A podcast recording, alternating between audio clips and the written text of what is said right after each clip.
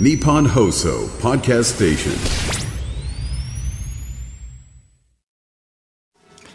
1月23日火曜日、時刻は午後3時半を回りました。 FM93 AM1242 日本放送ラジオでお聞きの皆さん、こんにちは。辛坊治郎です。パソコン、スマートフォンを使ってラジコでお聞きの皆さん、そしてポッドキャストでお聞きの皆さん、こんにちは。日本放送の増山さやかです。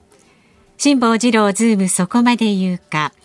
この番組は月曜日から木曜日まで、辛坊さんが無邪気な視点で今一番気になる話題を忖度なく語るニュース解説番組です。はい、今一番気になる話題で、はい、交通情報が非常に重要ですので、リアルタイムで進行中の話をちょっとしたいと思います。どうぞ。はい、電車に関する情報ですが、東北新幹線と上越新幹線、北陸新幹線が停電の影響で午前10時ごろからそれぞれ運転を見合わせています。で、 JR 東日本によりますと、架線が垂れ下がっている箇所が確認されたということです。で、運転見合わせの区間は東北新幹線が東京駅と仙台駅の間、上越新幹線が東京駅と高崎駅の間、北陸新幹線が東京駅と高崎駅の間のいずれも上下線ということになっています。で、このうち折り返し運転を行っている箇所が、東北新幹線が仙台駅と新青森駅の間、上越新幹線は高崎駅と新潟駅の間、北陸新幹線は高崎駅と金沢駅の間で折り返し運転を行っております。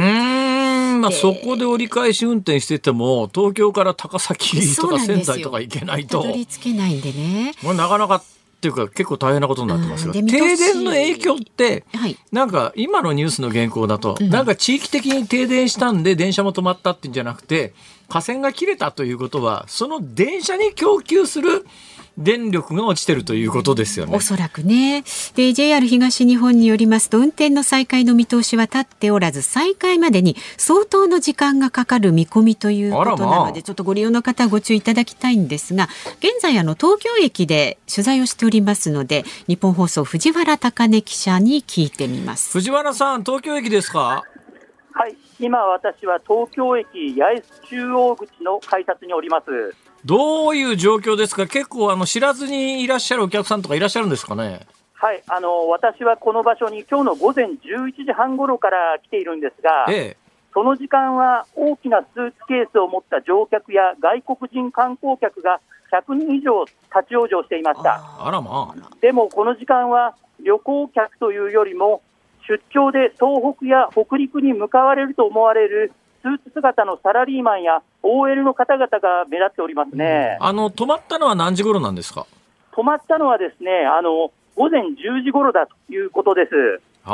それからずっと止まってるわけですね。ずっと止まっておりますね。はい。で、今、はい、いらっしゃってる方々、再開の見通し立たないっていう情報を得て、はい、立ち去るんでしょうか、待ってるんでしょうか？はい、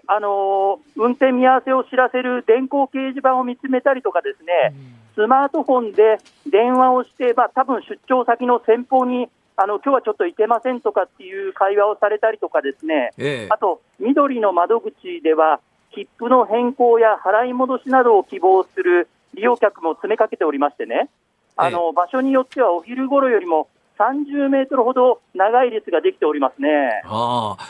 さっきこのスタジオで今状況を伝えたんですが、例えば高崎よりも向こう側は折り返し運転しているということは、高崎までなんとかたどり着きゃ上越新幹線等に乗れるということになるんですかね？そうですね。ですから構内のアナウンスでは、在来線を利用して行けるところまで行ってほしいというふうには案内はありますね。じゃあ上越方面だったら、高崎までなら在来線で行けないことはないんでしょうけれども、東北新幹線で仙台まで止まってるとなると、在来線で仙台はちょっと無理ですよね、これ。はい。ですからある方は高速バスに切り替えて仙台に向かうという方もいらっしゃいました。なるほど、その手があるか。それにしても大変ですね、これ。大変ですね。今もサラリーマンの方がどんどんこちらに向かってきてるんですけど、先ほど辛坊さんおっしゃってたように、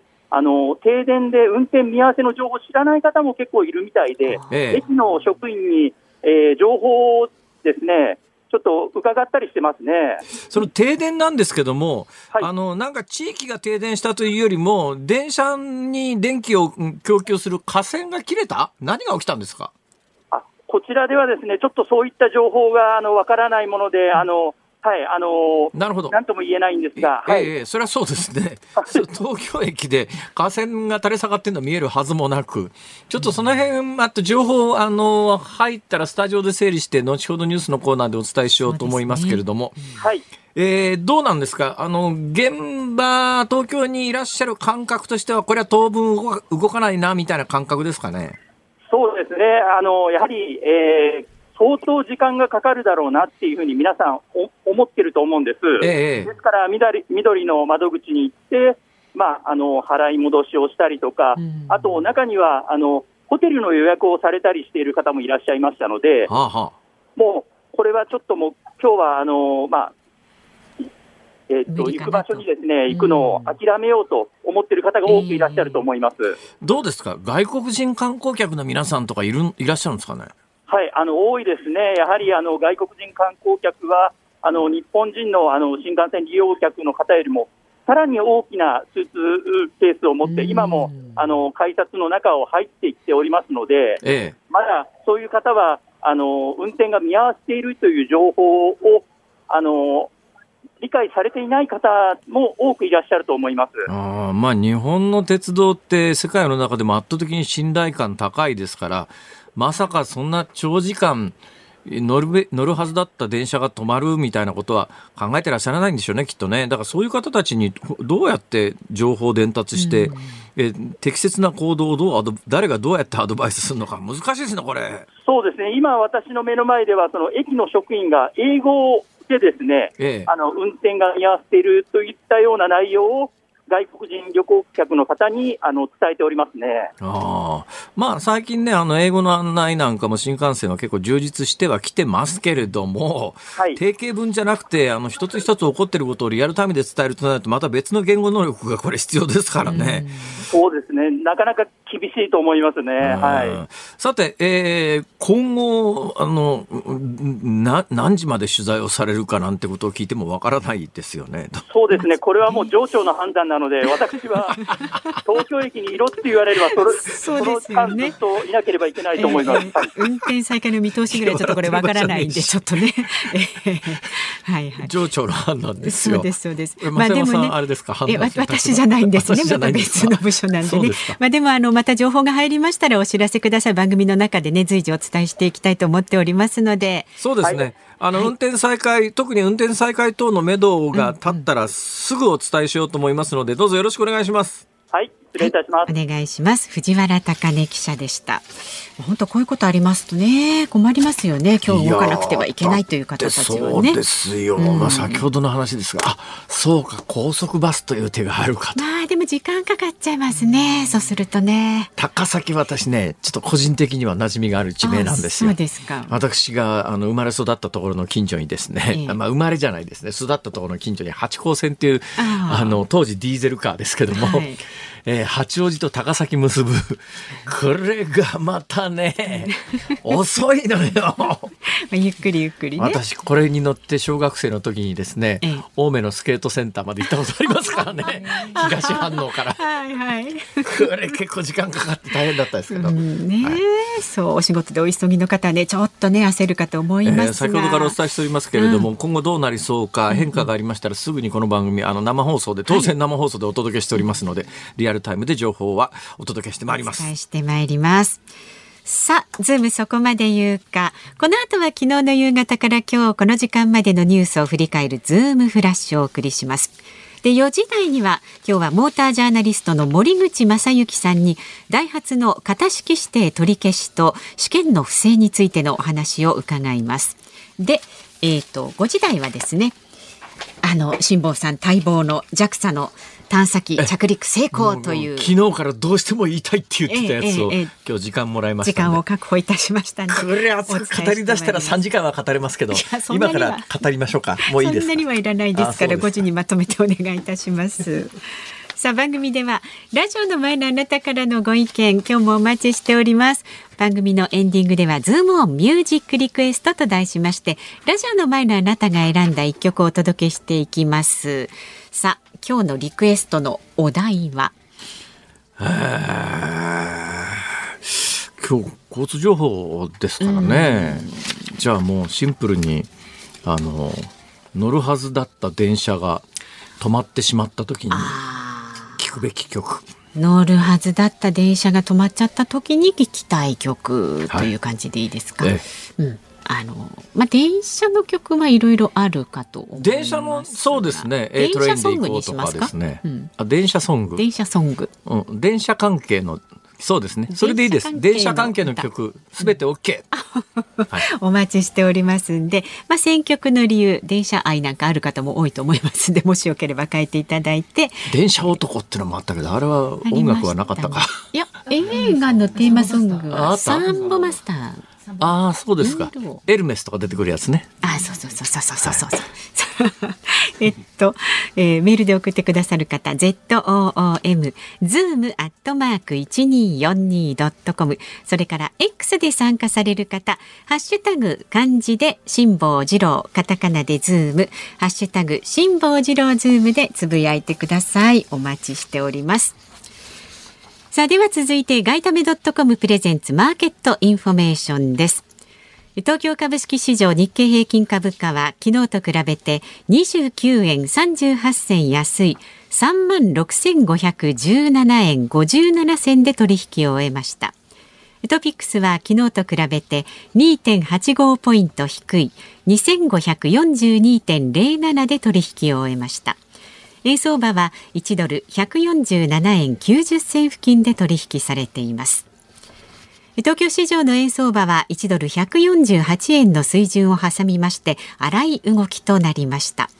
正午過ぎに日銀が金融緩和政策の現状維持を決めたことが伝わりますと、一時円売りが強まりました。ただその後は株価の失速とともに円買いに傾くなど、神経質な展開となりまして、午後3時時点では前日のニューヨーク市場取引終了時間より20銭程度の円高ドル安の水準で推移しています。なお午後3時半から日銀の植田総裁による記者会見が始まっています。声明文に目立った修正がなかったことから、市場は総裁の会見での発言から大規模金融緩和の修正に関するヒントを得ようと注目しています。以上、外為.com プレゼンツマーケットインフォメーションでした。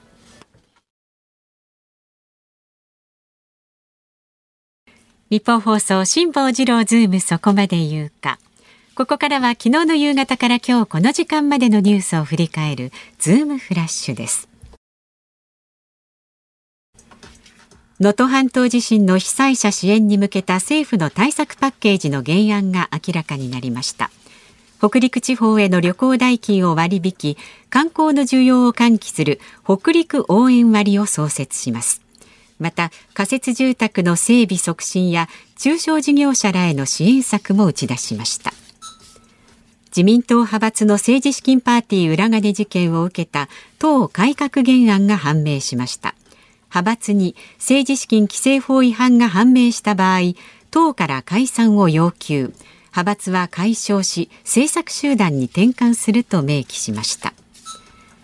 イスラエルはイスラム組織ハマスに対し、最長2ヶ月の戦闘休止を含む提案を行ったと、アメリカのニュースサイトアクシオスが報じました。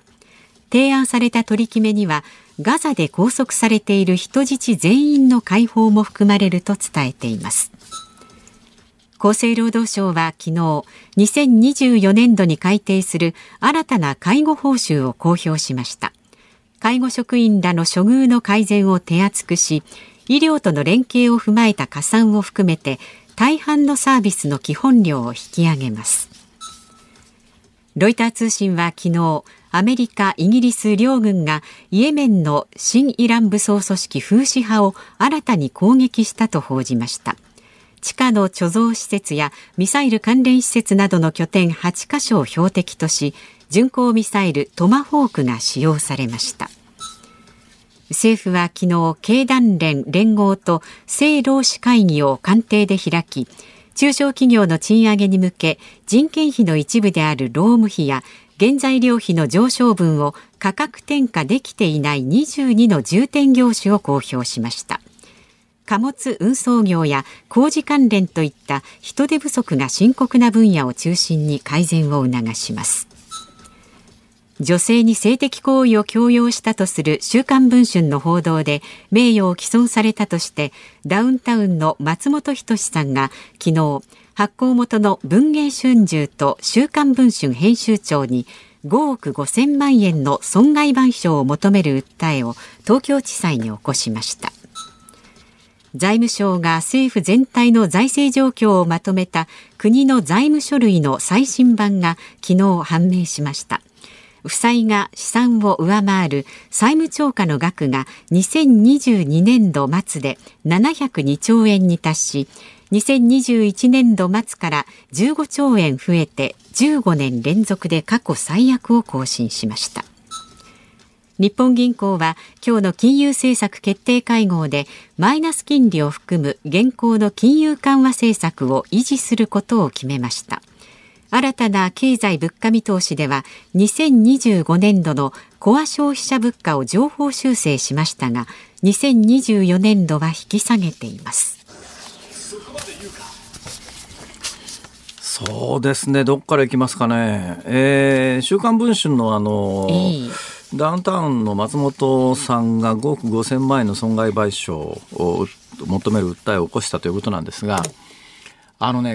とにかく日本は名誉毀損の裁判を民事で起こして、それで完全に勝っても、私の記憶で言うとですね、確か今回と同じ週刊誌が例の西武の清原さん、結構むちゃくちゃ書いたんですよ。でこれ清原さんが訴えて、私の記憶する限り名誉毀損訴訟としては過去最高の賠償額だと思うんですけど、この時認められたのが1000万です。ああ、そうですか。この辺が日本の名誉毀損訴訟の上限で、はっきり言って1000万円だとクラスの人が名誉毀損を受けて被った被害全く見合わないですよ。書き読というやつですね、週刊誌。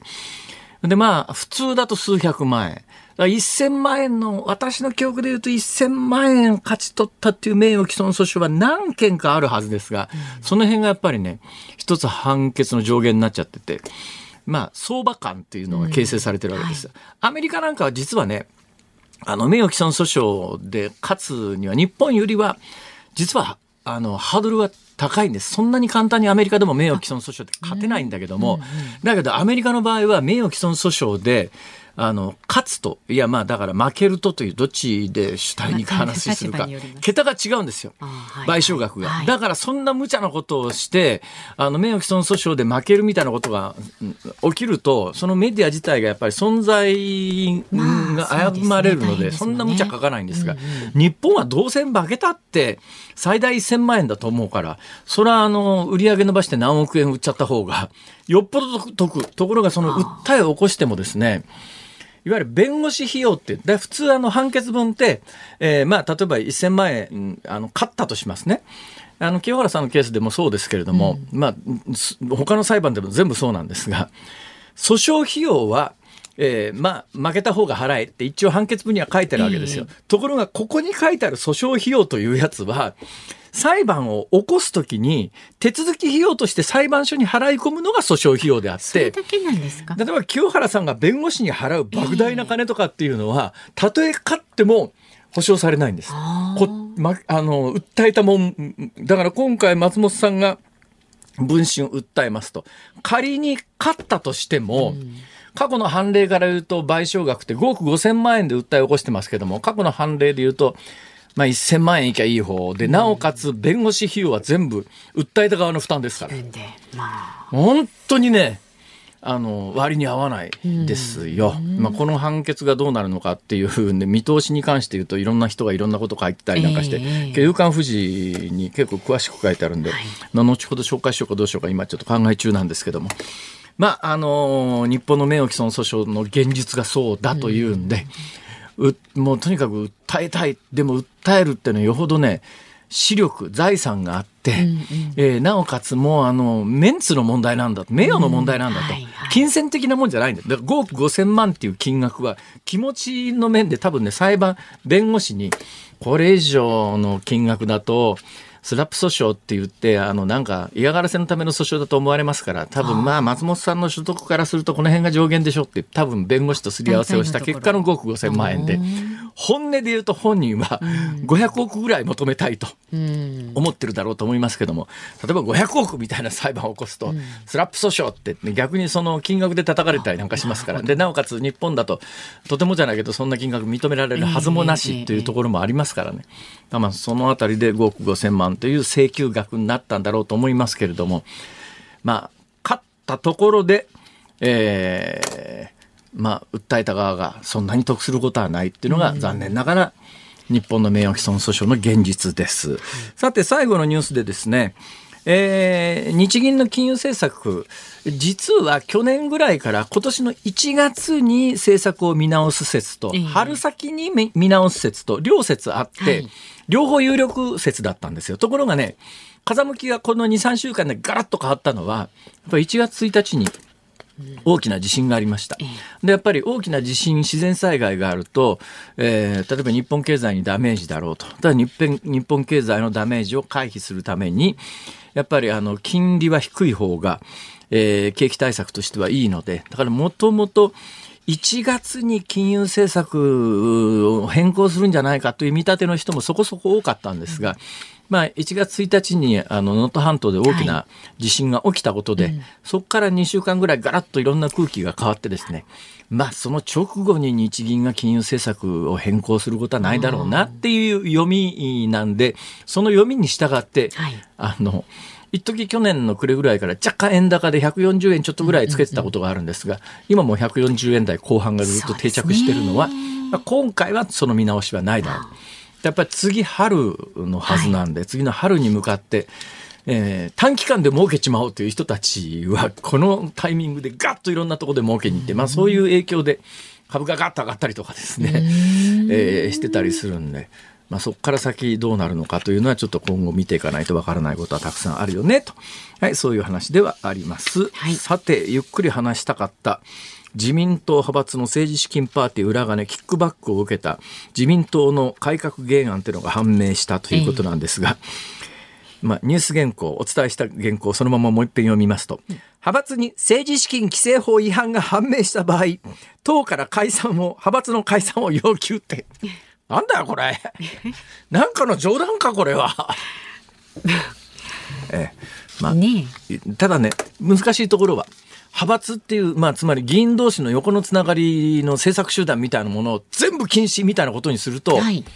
共産党がまさにそうなんですよ。共産党は党内の分派認めませんから、うん、そうするとやっぱり自民党は共産党じゃないっていう、まあ、ある意味矜持みたいなものがあって、なかなかそういうの禁止できないという背景もあります。1月23日火曜日、時刻は午後4時、まもなく4分になります。東京有楽町日本放送第3スタジオから辛坊治郎と増山さやかでお送りしています。ズームそこまで言うか。まあ、辛坊さんが昨日ね、炊飯器を買うべきか買わないべきかみたいなことをごにょごにょおっしゃってましたけれども、メールをいただいております。ありがとうございます。大田区の阪神ファンのトラちゃんさん、69歳男性の方です。へーへー。昨日の番組内で炊飯器がない旨を話されていましたが、すでに購入されましたでしょうか。まだですね。うち鍋で十分、鍋とガス火でご飯が炊けるということがよく分かりましたので、今のところそれでなんとか乗り切ろうと。でね、もしまだ購入前でしたら我が家の炊飯器をお送りしたいと思っておりますちょっと待ってくださいその方炊飯器なくなったら困るでしょ。それでこの炊飯器は今年3回忌を迎える母が生前使っていたもので、生前2年くらい前からもっと小さいのに変えようかと思っていると話していたもので、3号炊きの商品です。よろしければ近日中に日本放送の本社に持ってお伺いしたいと思っております。ありがとうございます。大変ありがたいお申し出でございますが、今私鍋でご飯を炊く、あるいは電子レンジでご飯を炊くということで、はい、ほぼなんとかなってるという現実がございますので、大丈夫です。お気持ちだけで結構です。そうそう、それに一応買えるだけのお金は辛坊さん持ってますんでねご安心ください。本当優しい親切な方、こんな風に言っていただいてね。そうなんだよね、ありがとうございます。でも電気が意外と高級品は高いんだな、またそういうこと言うとみんなが気にされちゃうじゃないですか。本当に10万円超えるやつありますからね。高いのはね、電気釜ですよ。でも美味しいご飯食べられるんでしょ。本当にあれ高いやつは美味しいご飯が食べられるんですか。いやでもだってすごいじゃあ1万円のやつと10万円のやつと炊き比べて、うん、じゃあここで食べてくださいって言った時に、うん、なんか違う局のテレビ番組みたいですねご飯3粒で分かりますみたいな、こっちが10万円まあね、ちょっと一回やってみたいよね。2つじゃあれだから、うん、1万円のやつと3万円のやつと7万円のやつと10万円のやつと4種類ぐらいで同じ条件で炊いて、うん、順番つけるっていう。これちょっと今度の宴会の余興でやってみるまあほらお米って炊き貝のお好みもあるし、全問正解した人はなんかプレゼントみたいななんかね。じゃあ辛坊さん設定してくださいよ。設定してくださいよ。 そんなことする暇があるんなら自分の炊飯器買えっちゅう。そうですね、ありがとうございます。お気持ちだけで結構です、ね、ありがとうございます。お気持ちどうもありがとうございました。さあまだまだメールをお待ちしておりますので送ってください。メールは zoom@1242.com、 X はハッシュタグ辛坊治郎ズームでポストしてください。さあこの後はモータージャーナリストの森口正幸さんにお電話つなぎまして、ダイハツの型式指定取り消しと試験不正についてお話を伺います。日本放送がお送りしています辛坊治郎ズームそこまで言うか。この時間取り上げる話題はこちらです。ダイハツの型式指定取り消しと試験の不正。ダイハツ工業は自動車の認証試験をめぐる不正問題で、3車種の型式指定の取り消し処分を受け入れる旨の陳述書を国土交通省に提出したことが分かりました。これにより近く取り消し処分が確定するとみられています。さあ今日はこの話題につきましてモータージャーナリストの森口正幸さんとお電話がつながっています。私このお話分かんないことだらけなんでね、じゃあぜひぜひ聞いてください。森口さんよろしくお願いします。はじめまして、よろしくお願いします。よろしくお願いいたします。はじめましてなんですが、手元に森口さんの資料がありまして、はい、どうも森口さんはフランスの車が好きらしいですね。はい、そうです。なんで、はい、ですね、やっぱりなんかちょっとデザインがまず一味違う、ちょっと不思議な感じの形が多くて、結構なんでだろうって考えてのめり込んでいっちゃうっていうのが一つと、あとは割と乗り心地がよくって直進がいいので、いわゆる操縦を楽しむよりも移動するのを楽しむためにはすごい向いてるのかなっていう。そうですか。昔そういえばドゥシェボっていうんですか、2CV っていう車がすごく流行ったことありましたよね、フランスの。昔乗ってました、私も。あ、ドゥシェボ乗ってらっしゃったんですか。乗ってました、はい。私ね、一遍買おうかなと思ったのがね、ルノーのカングーっていう車で、はいはいはいはい、前席横3列っていう珍しい車あったんですよね。カングー、後ろの席は横3つでしたけども、まあ、他にもなんかいろいろそういうのはありましたけどもね、それとフランスの車って確かサスペンションがエアかなんか、はい、シトロエンがそういうのを使っていて、非常にそれもなんか独特の、ちょっと浮いて走ってるような感じ、そういう感じがまた心地いいですね。はい、でも自動車ジャーナリストでモータージャーナリストでフランス車っていう方は珍しいんじゃないですか。そうじゃまあ隠れ好きはいるんですけども、堂々と言ってる人はあんまりいないのかな。大体、スーパーカー系でイタリアとか、はい、あるいは、ベンツポルシェでドイツとかっていう人多いですよね。そうですね。少数精鋭でやれたらと思います。さて、はい、私今回の騒動の一番の疑問はですね、はい、3車種だけ型式して取り消しになったじゃないですか。はい。それで型式して取り消しになって、すでに発売されてるやつは別に運行停止になってないですよね。そうですね。はい。これどういうことなんですか？その辺がちょっとよく私理解できないんですけど。型式指定っていうのは、当然自動車メーカーって量産をしますよね。1個の車をいっぱい作る時に。はいはいはいはい。本来は1台ずつ車検を受けてナンバー取らなきゃいけないのが、量産なんで、まとめて登録したいっていう時に型式決定っていうのをやって、それが受かればもう同じ型の車はもう量産しちゃっていいっていう、そういうシステムなんですけど、それは要するにこれから作って売る車に対しての制度なので、今もう売っちゃった車とか作ってない車は逆にリコールで対処するっていうことになるんで、今回だから型式指定に関しては、これからも作る車に関してストップがかけられたっていう、そういうことなんで、今までのはだから、その網にはかかってないっていうことですよね。それがね、そういう説明を国交省もしてるんですけど、はい、私なんか納得いかないのは要するに検査に不正をして長年作ってて、それで、型式指定を取り消すんだったら、現行でその、不正に基づいた検査で通ってた車は、いっぺん調べてからじゃないと走っちゃいけないんじゃないのかなとか、素朴に思うんですけど。そうですね。ただ、この、型式指定、停止になった3車種は、エアバッグが問題で、エアバッグが、なんかテストの時にタイマーで開くように仕組んで、なんかやっちゃって、それが不正っていうことなんですけども、それをテストするのって一回やっぱりぶつけなきゃいけないっていうことになるんで、ぶつけるとその車はもうダメになっちゃいますんで、そういうところで非常に難しいというか、本当はだからリコールで全部集めて、チェックを全部し直してっていうふうにしてほしいところなんですけども、あんまり今回の不正に関してあまりリコールということが聞こえてこないので、ちょっとそのあたりは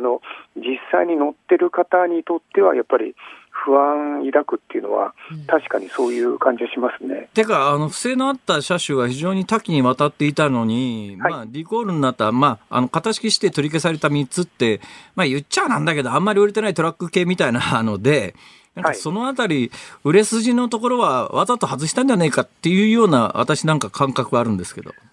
そうです。ただこれで多分終わりっていうわけではないと思うんですね。この後もだから、いろいろ調べる中で、出てくる可能性があると思うので、それの第一弾がたまたま、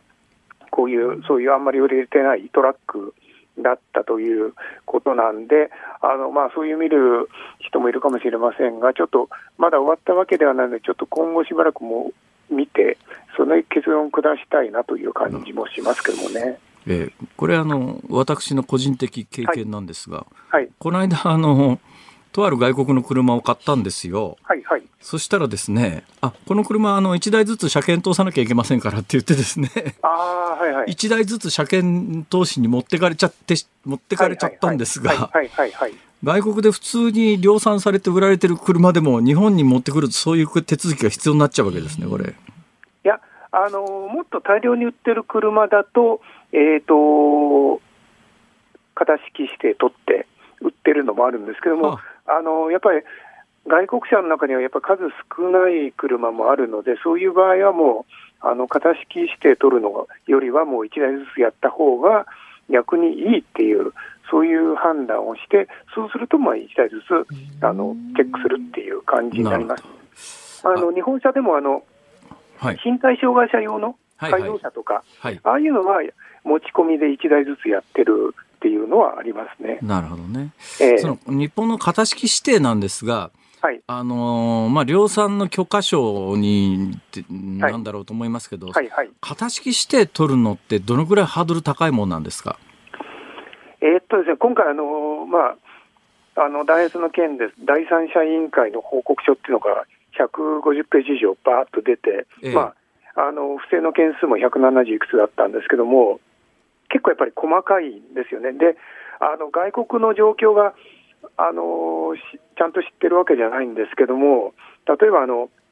窓ガラスの曇り止めのデフロスターってありますよね。はいはいはいはい、あれの、曇りがなくなる時間とか面積とか、うん、そういう部分も規定されてるんですよね。ああ、だから結構まあまあ日本だからといえばそれまでなんですけども、結構やっぱり事細かくやっぱり規定をしていて、それにパスしないとまあ車検をもらえないという、そういうのはあるのかなというのと、あとは今回そのダイヤスの件で外国でも同じ車を売ってるんですけども、インドネシアはなんかもう早々に去年のうちにまあ、当局が OK を出してもう生産を再開してるっていうニュースも出てるんで、まあ、それもやっぱり国によってチェックの仕方が全然違うんだなっていうのは感じました。いや、それでね、私が、はい、伺いたいのはですね、はい、日本って、まあ、要するに型式指定取るのが非常に、まあ、ハードル高いっていうのが今の話でもよく分かりましたんですけども、はい、これからですね、はい、例えば中国なんか今ウゴのタケノコのように新しい車のメーカーが出てきてるじゃないですか、はいはいはい、でこれからまあ電気自動車の時代になると車の部品も少なくなるし参入のハードルが下がるみたいな言われ方されることもあるんですが、はい、日本で今の既存の大手の自動車メーカー以外でなんかベンチャーが新しく量産車の部門に参入するってどうなんですかね、不可能に近いんじゃないかとも思うんですけど。そうですね、ちょうど去年の秋のジャパンモビリティショーっていうのは行かれましたか？はいはいはいはい、あ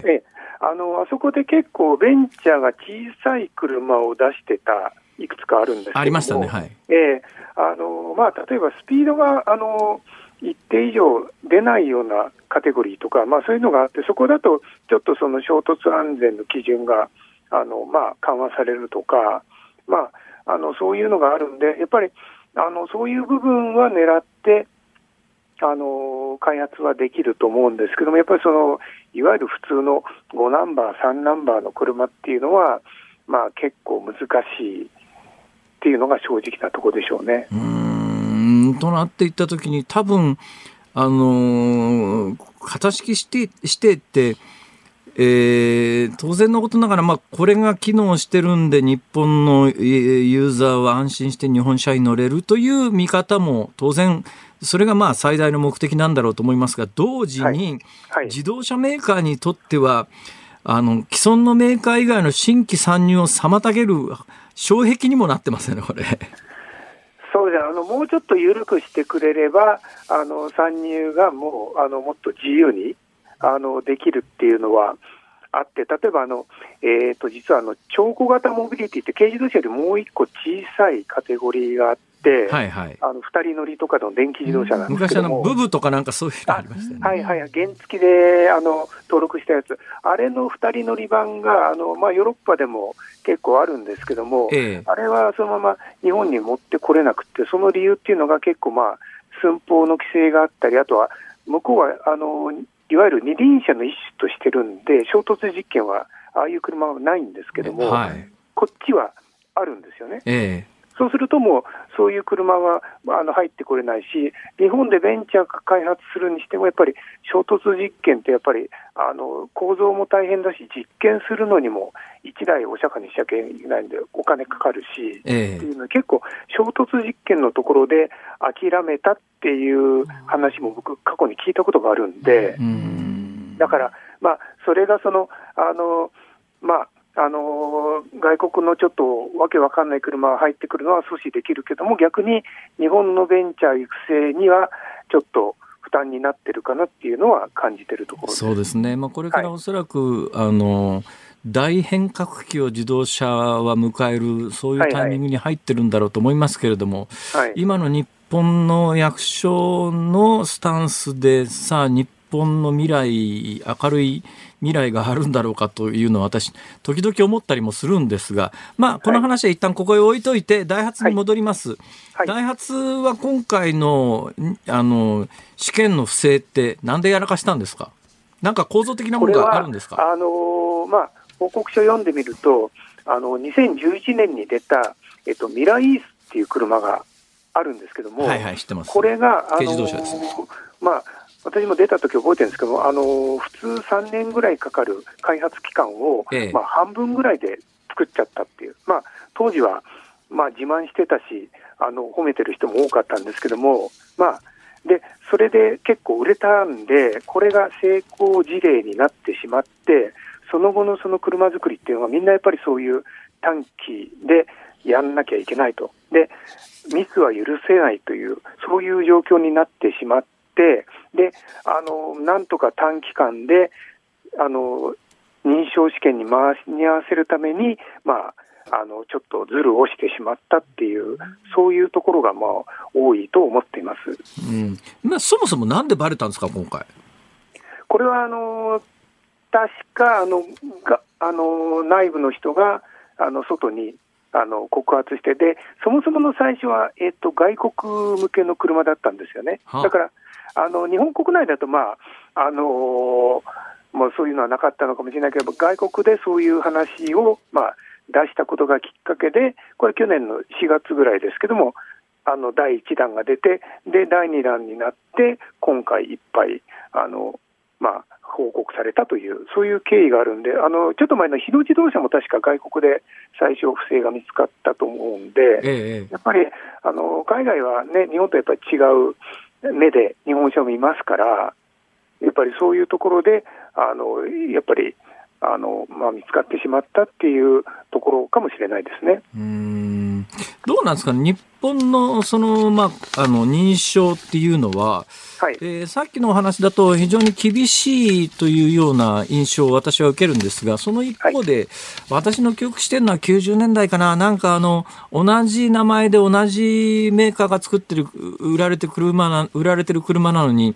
アメリカで売られてる方がボンネットでの衝突の時の強度が高いみたいなのがあって、はいはいはいはい、という結構なんかそんな騒動も あったんですけども、どうなんですか、ね、安全度でいうと。安全の基準って実は昔は結構国によって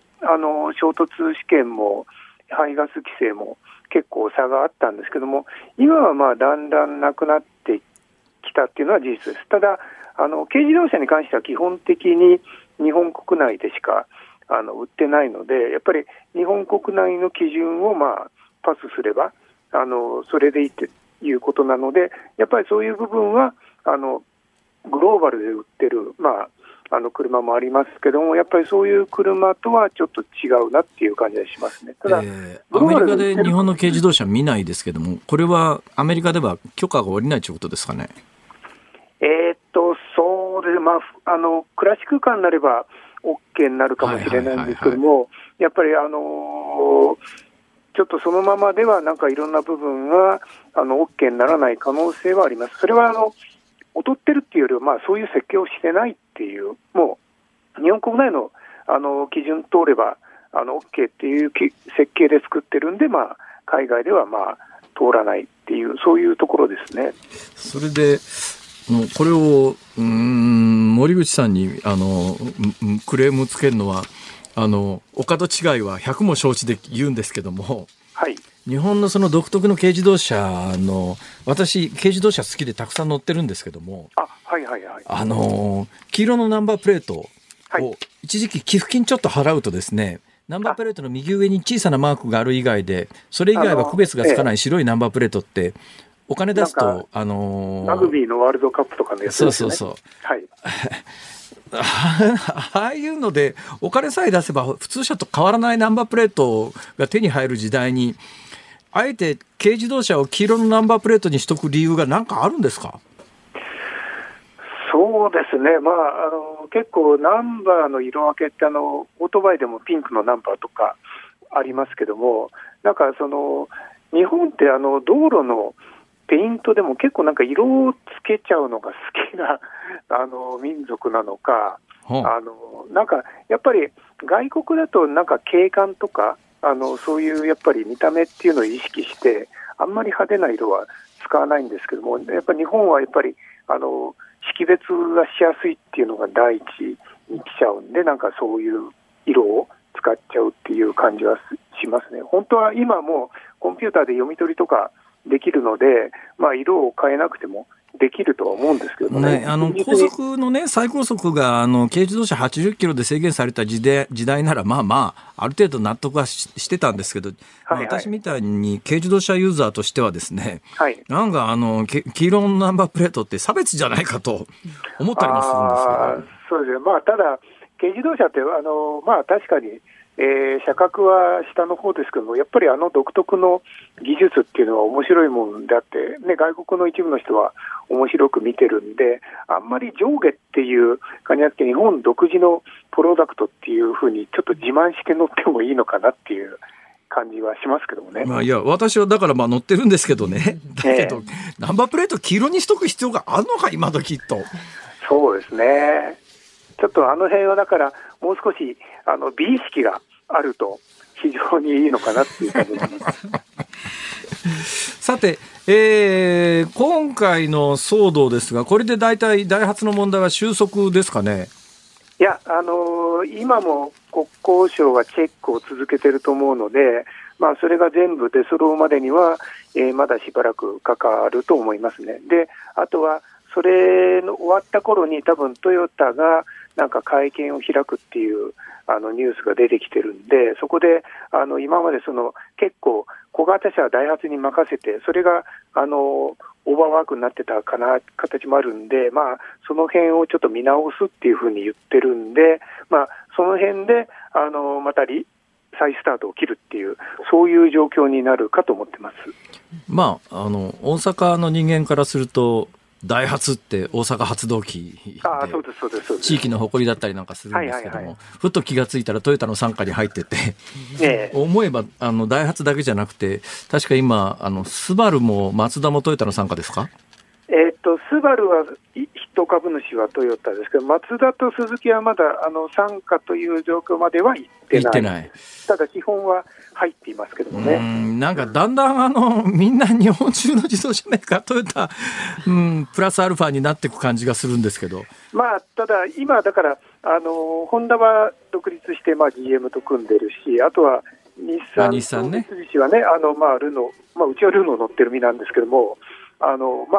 そういう3グループに分かれてるんでね、ちょっと力関係あれですけども、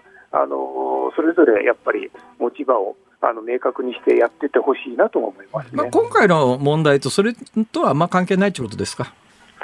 そうですね、ただダイハツはトヨタの子会社なんで、トヨタが役員を送り込んでるんで、やっぱりその辺も含めてやっぱり全体で責任と対策を取ってもらいたいなっていう感じがします。そうですね。時間が来てしまいました。どうもありがとうございました。どうもありがとうございました。今度ゆっくりフランス車の話しに来てください。ぜひお伺いしたいと思います、スタジオでお待ちしております、今日はモータージャーナリストの森口正幸さんに伺いました。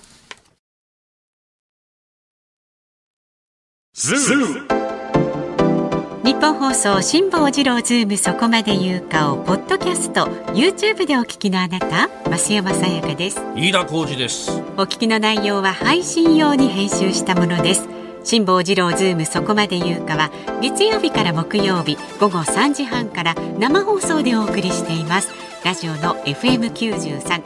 AM1242 に加えてラジコでもお聞きいただけますよ。ラジコでは配信版では聞けないあんなことやこんなことがいっ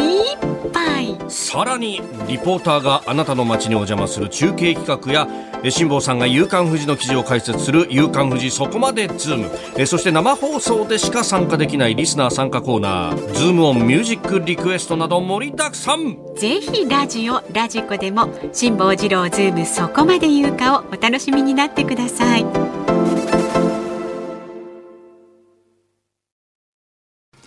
1月23日火曜日、時刻は午後5時を回りました。こんばんは、辛坊治郎です。こんばんは、日本放送の増山さやかです。ちょっと外がね、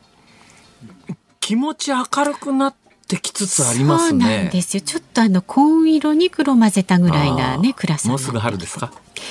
まあまだ2月は寒いか、明日明後日寒くなりますしね、そうはちょっと言いづらいですけれどもね、はい、この時間はズームミュージックリクエストに寄せられたメールご紹介してまいります。皆さんありがとうございます。ありがとうございます。今日電車の歌をねたくさんいただいていますが、まずは千葉県香取郡のジャネットリン最高さんジャネットリン67歳男性の方、ジャネットリン、はいはい、スケーターですね。そうですそうです、はい、電車の歌でこの季節に思い出すのはベタですけど、イルカさんで名残雪でお願いします、うん、それから55歳男性大阪府大阪市リタホペさんはですね、はい、森高千里さんの渡らせ橋をお願いします。歌詞に電車に揺られこの街まであなたは会いに来てくれたわとあります。渡らせ橋のある足利駅あたりまで行けばなんとかなるんやないかなと土地勘のない関西人が行ってみたりしますという。ちょっと違う方向、まあ、似てるか似てるっちゃ似てるか関西人から見ると同じ方向です、はい、高崎とちょっと違うと思いますが、はい、それから神奈川県横浜市の、井戸ヶ谷大谷さん42歳女性の方は、これ以上ない直球を放り込ませていただきます。ザ・ブルーハーツのトレイントレイン。本当に直球でしたねありがとうございます。ただのおっさんさん62歳男性の方はですね、電車男のオープニングテーマ曲です、サンボマスターはエンディングテーマですよということで、トワイライトエレクトリックライトオーケストラの、ね、ありがとうございます、はい。そして埼玉県にお住まい1メートルの錦鯉さん70代の方、それでっかい錦鯉ですねこちらもやっぱ電車の歌、大滝栄一さんさらばシベリア鉄道をお願いしますと、あとは港区の昔々のレースクイーンさん53歳女性は山口百恵さんいい日旅立ちね、これも電車の曲としていただいてます。それから千葉県柏市の柏野博さん、広志です五木ひろしさんの横浜たそがれ五木ひろしさんの曲ね、リクエストはね、そして67歳男性兵庫県三田市、あんたほんまにウィッグやねえ、なんでウィッグやねえさんですなんですかそれはないです。カリウッドのあずさ2号お願いします。まあこれもズバリですね、はい、ありがとうございます。皆さん本当にありがとうございます。ズームオンミュージックリクエスト、本日は、山口百恵いい日旅立ち、しっとりとね聞きましょう。エンディングにお届けいたします。さあ番組ではラジオの前のあなたからのご意見24時間お待ちしておりますので送ってみてください。メールは zoom@1242.com、 X で参加される方ハッシュタグ漢字で辛坊治郎、カタカナでズーム、ハッシュタグ辛坊治郎ズームであなたからのご意見をお待ちしております。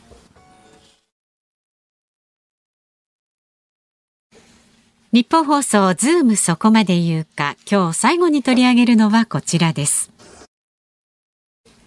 JAXA 探査機着陸成功、ギリギリ合格60点。宇宙航空研究開発機構 JAXA は昨日、月面着陸した探査機スリムについてピンポイント着陸に関する技術データや撮影画像を地球に送信できたと明らかにしました。取得したデータから世界初の技術が実証できたかを判断します。月着陸の評価について JAXA 宇宙科学研究所の国中仁所長は記者会見で、ギリギリ合格の60点とさせていただきたいと話しました。月に着陸するの難しいんですよ。日本の探査機っていうとはやぶさが有名ですね、小惑星探査機。あの小惑星には割と簡単に降りてるような、まあ、簡単じゃないんですけど簡単に降りてるわけですよ。実績があるわけですよ、ところが小惑星に降りるのと月に降りるのとは全然技術が違うんです。そんなに違うんですか。小惑星は重力がありませんから、とにかく近くに寄っていって、それ自体も簡単じゃないっちゃ簡単じゃないですけども、月に比べての話ですよ、はい、重力がありませんから、まあいや近くまで寄ってヒューってゆっくり降りようと思えば降りられるわけですよ、ところが月の場合は重力がまあ、地球より少ないとは言いながらあるわけですよ、近くまで行くと引力で重力で引っ張られますからね、超高速になって、でこれが地球だったら例えばパラシュート開くとかっていうんで減速ができるわけですが、月は大気がありませんからパラシュートなんか役に立たないわけですよ、これがね、火星なんかは、まあ、地球よりははるかに薄いで、なおかつ二酸化炭素中心なんで呼吸はできないですけども、でも大気はあるっちゃあるんですね。だから最近アメリカの NASA なんかは火星探査機いっぱい送り込んでますが、火星の場合は着陸するときに、まあ、薄いとは言いながらパラシュートが効くんです、空気があるから。ところが月は空気がないんでパラシュートなんか開いたって無意味なんですよ。空気抵抗がないですから、そのままドーンと落ちちゃうんです、で小惑星の場合は重力がないからゆっくりゆっくり近づいていくってことができるんだけど、月って引力でガーッと引っ張られると、超高速で激突しますからね、でまあ噴射して空中に保つという方法しかないですよ。だから噴射して空中にポジションを保ちながら壊れないようにゆっくり降りていくっていうのが、それは小惑星なんかともう全く違う技術が必要なので、ただまあ、日本のよりも前に、無人探査機でいうと一番最初に月に降りたのが旧ソ連ですね、それからアメリカはアポロ11号で人間が降りてますから、それから中国インドが成功して、で日本はそれに続いて5カ国目だけど、まあ中国の技術はやっぱりね、ちょっと残念ながら日本の今回の技術と比べてもまあだいぶ上ですね。中国はどこまでやってるかというと、中国に探査機を落として岩石採取して戻ってきてますからね。それは日本はまあ今回着陸したんだけど、なんで60点かというと、太陽電池パネルが開かないっていうか、開かないというよりもどうも降りた時の角度がですね、これを失敗というと失敗じゃないんですけど、まあ軟着陸に成功して別にクラッシュしてませんから、降りてるから成功は成功だから60点なんですけど、狙った形で着地してないらしいですよ。角度が違う。狙った形で着地してないから太陽光パネルが太陽に向かって正対しないんですね。でまあこれはね、まあ半ば素人ですけども、素人の意見ですけど、空気中って光がいろいろ散乱しますから、昼間の地球上だったら割と太陽光パネル太陽に正対してなくてもそこそこ光受けたりなんかしますけど、月って大気がありませんからズボーンと太陽だから、太陽がの方にパネルが向いてないと全く光当たんないっていう状況だと発電しませんから、でどうやらパネルが西向いた形で、機体が寝てんじゃねえのって話になって、それで、バッテリー積んでますから、で着地するまでの様子、着地した直後の画像なんかも送ってきてるらしいんですが、バッテリー残量が 12% になった段階でシャットダウンしようと、今後何が起きるかというと、その西向きのパネルに太陽が何かの弾みで当たる可能性もあるわけです。当たれば発電開始しますから、そうすると機能を復活させてもう一遍月で予定していたいろんな作業ができるようになるかもしれない、もう全部電力任せですから、そうすると完全に電力消費しちゃってると次の立ち上げができなくなっちゃうんで、我々でもほらスマホ使ってる時にバッテリーがどんどん減ってきて10% ぐらいになってくると温存しようとしますよね。一遍切っとくかって思うじゃないですか。あれと似たところがあって残量 12% で一遍切って、でもし太陽光パネルが復活するようならば、もう一遍起動してですね、その電気をもとに月での予定していた活動をしようということなんですけども、今回何が先行してる、4つの国と違うかというと、今回は日本は目標地点に対して100メートルぐらいの誤差でっていう、このピンポイントで降りるっていうのが私も知らなかったんですが、そんなに難しいのかと今回のことで分かったことがあってですね、私長年謎があって、それは何かというと、1969年にアポロ11号が、アームストロング船長が地球に一歩を記しましたよね。それでその後ですね、結構ネット上を中心に、デマが飛んでですよ、本当は着地していないと、でも着地していないということを、前提にしたハリウッド映画のカプリコン1だかな、なんか映画も作られたぐらいで、いや本当は着陸してなくて、あれはハリウッドの映画セットの中で起きたことだみたいなデマが飛んでるわけですよ。で証明するのは簡単で、月探査機飛ばしてアームストロング船長があの時にいっぱい月に残してますからね、物を。着陸船全部が飛び上がったわけじゃないですから、はい、着陸船の上だけ切り離して飛び上がってますから、最後地球に帰ってくるときにその土台の部分は残ってますからね、だったら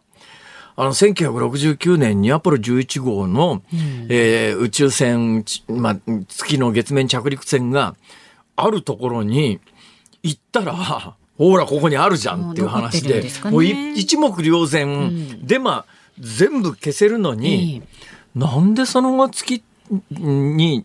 探索に行く宇宙船が最初の静かの海って言うんですけどね、あれ、アームストロング船長がアポロ11号の月着陸船が着陸したところに狙っていかないんだろうと思ったら、あ、そこにピンポイントで降りるってのはそんなに難しいことなんだって。大変なんだ。私ね、今夢があるんです。それ何かというと、別にね、月に行きたいとか宇宙に行きたいとか大して思ってないんですけど、 できることならば、月に行けるんだったら月に行って、アポロ11号が着陸した静かの海の、アポロ11号の月着陸船の土台の部分と、おそらく月は大気がありませんから砂嵐とか起きないんですよ。砂嵐っていうのは空気が空気っていうか大気があったら起きますけど、大気も何もないんで、私の感覚で言うと、おそらくアポロ11号のアームストロング船長が月面に降りた時の足跡ってまだ残ってんじゃないかと思うんですね。そんな昔なのに60年代のものは。だって大気の動きがないわけだから、地殻変動もそんなにもうないだろうし、だったらそのまま残ってんじゃないかなって。私は1969年のアポロ11号の着陸した地点に行って、アームストロング船長の、将来的にはね、多分ね、宇宙遺産になると思いますよ、アームストロング船長の足跡って、見たくないですか？そうですね。何せ私はね、1969年の、アポロ11号の着陸のあの瞬間の生中継をずっと夜中中見てましたからね。白黒のなんかはっきりしない画像で、また同時通訳もね、当時の同時通訳って有名な同時通訳さんなんだけれども、今の同時通訳さんの精度とは全然違うんですよ。なんかもう片言みたいな日本語の同時通訳をずっと聞きながら、アポロ11号が月に着陸してアームストロング船長が最初の一歩を記す時の様子を鮮明に覚えてますから、私の夢としては、できることならば、月のアポロ11号の着陸船が降りたところに行って、アームストロング船長が月面に一歩を記した時の足跡を見てみたい。太平洋横断の次の目標は月に渡り、それが日本で今可能性があるとすると、元 ZOZO の前澤さん知ってますか？2人で宇宙行ったじゃないですか、あれいくらぐらいかかってるか、どのくらいですか？100億円ぐらい100億円ちゃいますね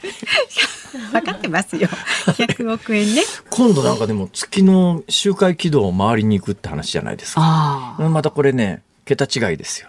月面着陸するとなるとまたそこからさらに先の話ですけど、でも金さえ出せば月面に着陸できる時代は技術的にはもうクリアされてるはずなんで、これからケチケチ生活続けてお金貯めてですね、さらに体力もつけてですね、行くわけですよ。炊飯器買わない俺はね、そうやって夢が実現するといいですね。オーブンも買わないご飯はガスで炊くますますケチンボになりますけどね。いや、ケチンボ言うなSDGs じゃんズームオンでした。ズームオンミュージックリクエストをお送りしているのは、昔々のレースクイーンさん、梅干し小僧さん、三里龍さん、お三方からのリクエストです。山口百恵、いい日旅立ち。はい、いやいや、いい曲だなと思ってですね。本当ですね、本当に百恵ちゃん、さあこの後は伊集院光の種をお送りします。パートナーはフリーアナウンサーの棚橋舞さんです。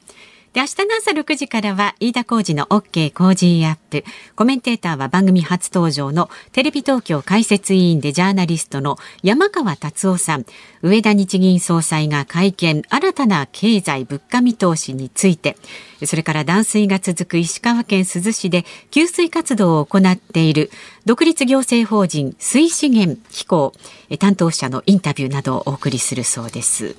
多分水資源機構なんだろう な、そうですね、自信がありませんが、はい、そしてこの番組は明日は鳥海高太郎さん、航空旅客アナリストの鳥海さんです。そういえばなんか今日のニュースで能登半島金沢方面に旅行に行くと、はい、今後なんか補助金出すみたいな報道がありましたからね、具体的にどうなりそうなのか、聞いてお得に金沢、この間金沢行ったんですが、金沢市内は北に上がるとちょっとやっぱり、ね、金沢市内でも液状化大変らしいですから、旅行に来てほしいと皆さんおっしゃってました。ここまでのお相手は辛坊治郎と増山さやかでした。明日もあります。